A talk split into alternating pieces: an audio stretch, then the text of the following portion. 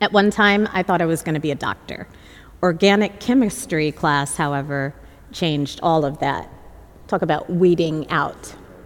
And speaking of weeds, in that part of my life, I spend a lot of time studying the life cycle of plants because that's what you do in biology class, or at least at the level I was at. So I would love for this passage to come to life, and if you would let me tell you the light, about the life cycle of plants, flowering plants specifically.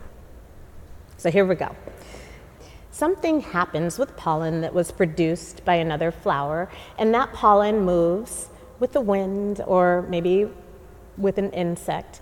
And then maybe in that process, it even hits your respiratory system and allergies, and you have to stay home because it's COVID time still, and you can't go out with a runny nose anymore. But anyway, I digress.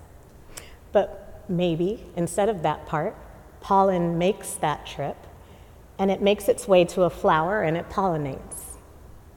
And if the pollen hits right, it fertilizes.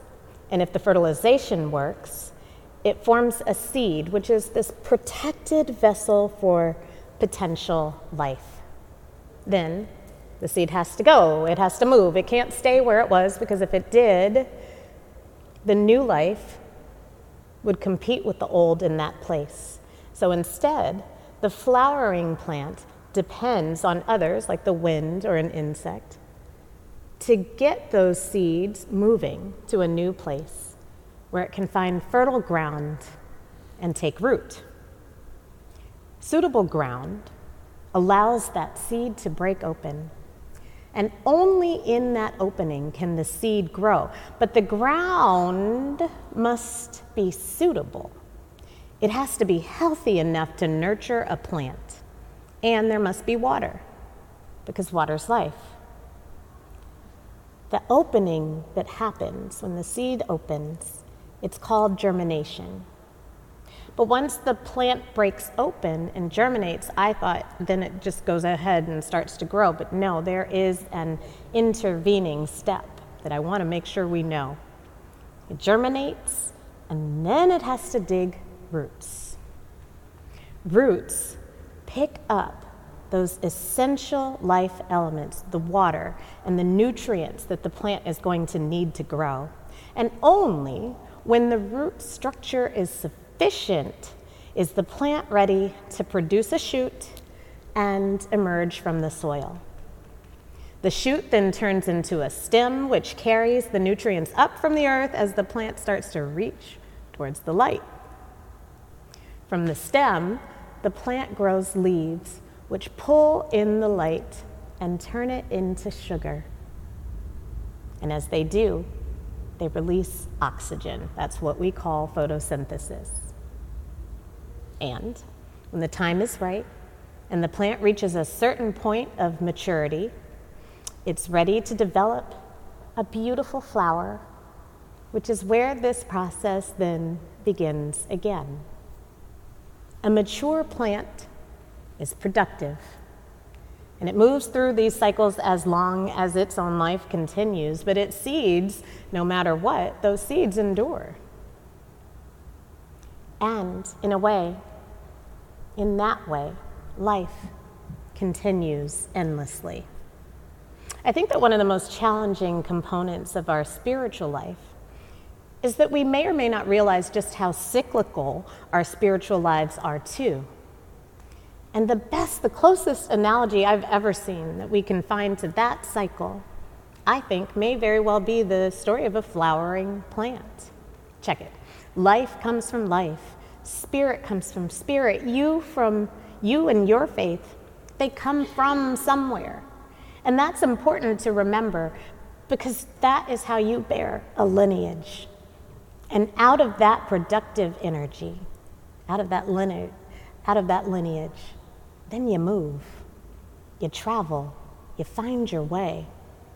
And when the soil is right, and you found a setting that can nourish you, then you actually risk digging roots. You root, you're nourished, and then and only then can you grow and reach out to the light and synthesize and share the best of what you have. And then that cycle continues. You pollinate, you germinate, you root, you grow. You pollinate, you germinate, you root, you grow. And then you reach for the light, you share, and you cycle again. And I'm going to get right to the point. I think that one of the greatest frustrations in our faith journey, in our relationship with God, is expecting one season of that cycle to mimic the next. We often expect it always to be, just be the same in our faith life, but it won't be. It can't be, and I would say it shouldn't be. Your faith, our faith, is dynamic, it progresses, it nourishes, and it produces good things. But there's also what San Juan de la Cruz or St. John of the Cross calls the dark night of the soul.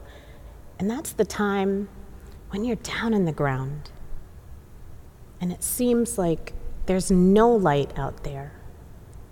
And if and when that is you, I invite you to shift your perspective and understand that you're in that digging season. You are rooting deep into the soil. You are finding your nourishment or you are seeking it because you have to.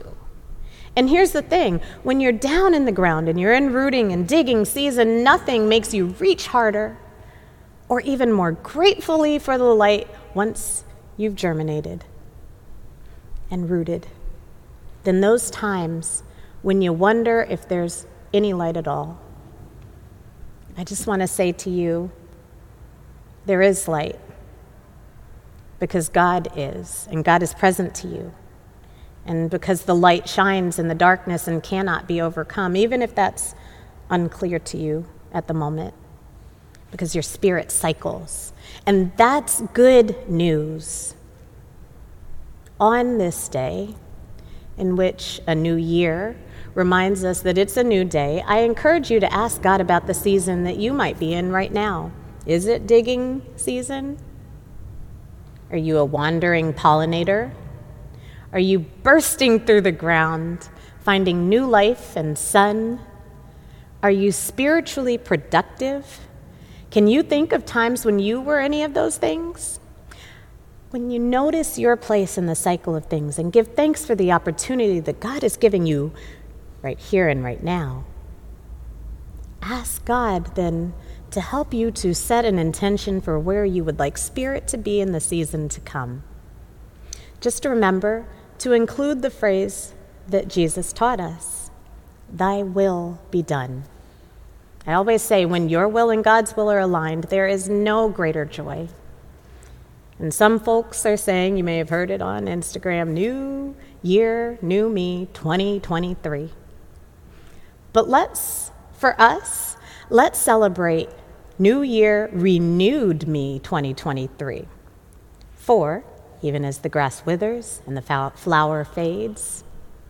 The Word of God endures and renews forever. Amen.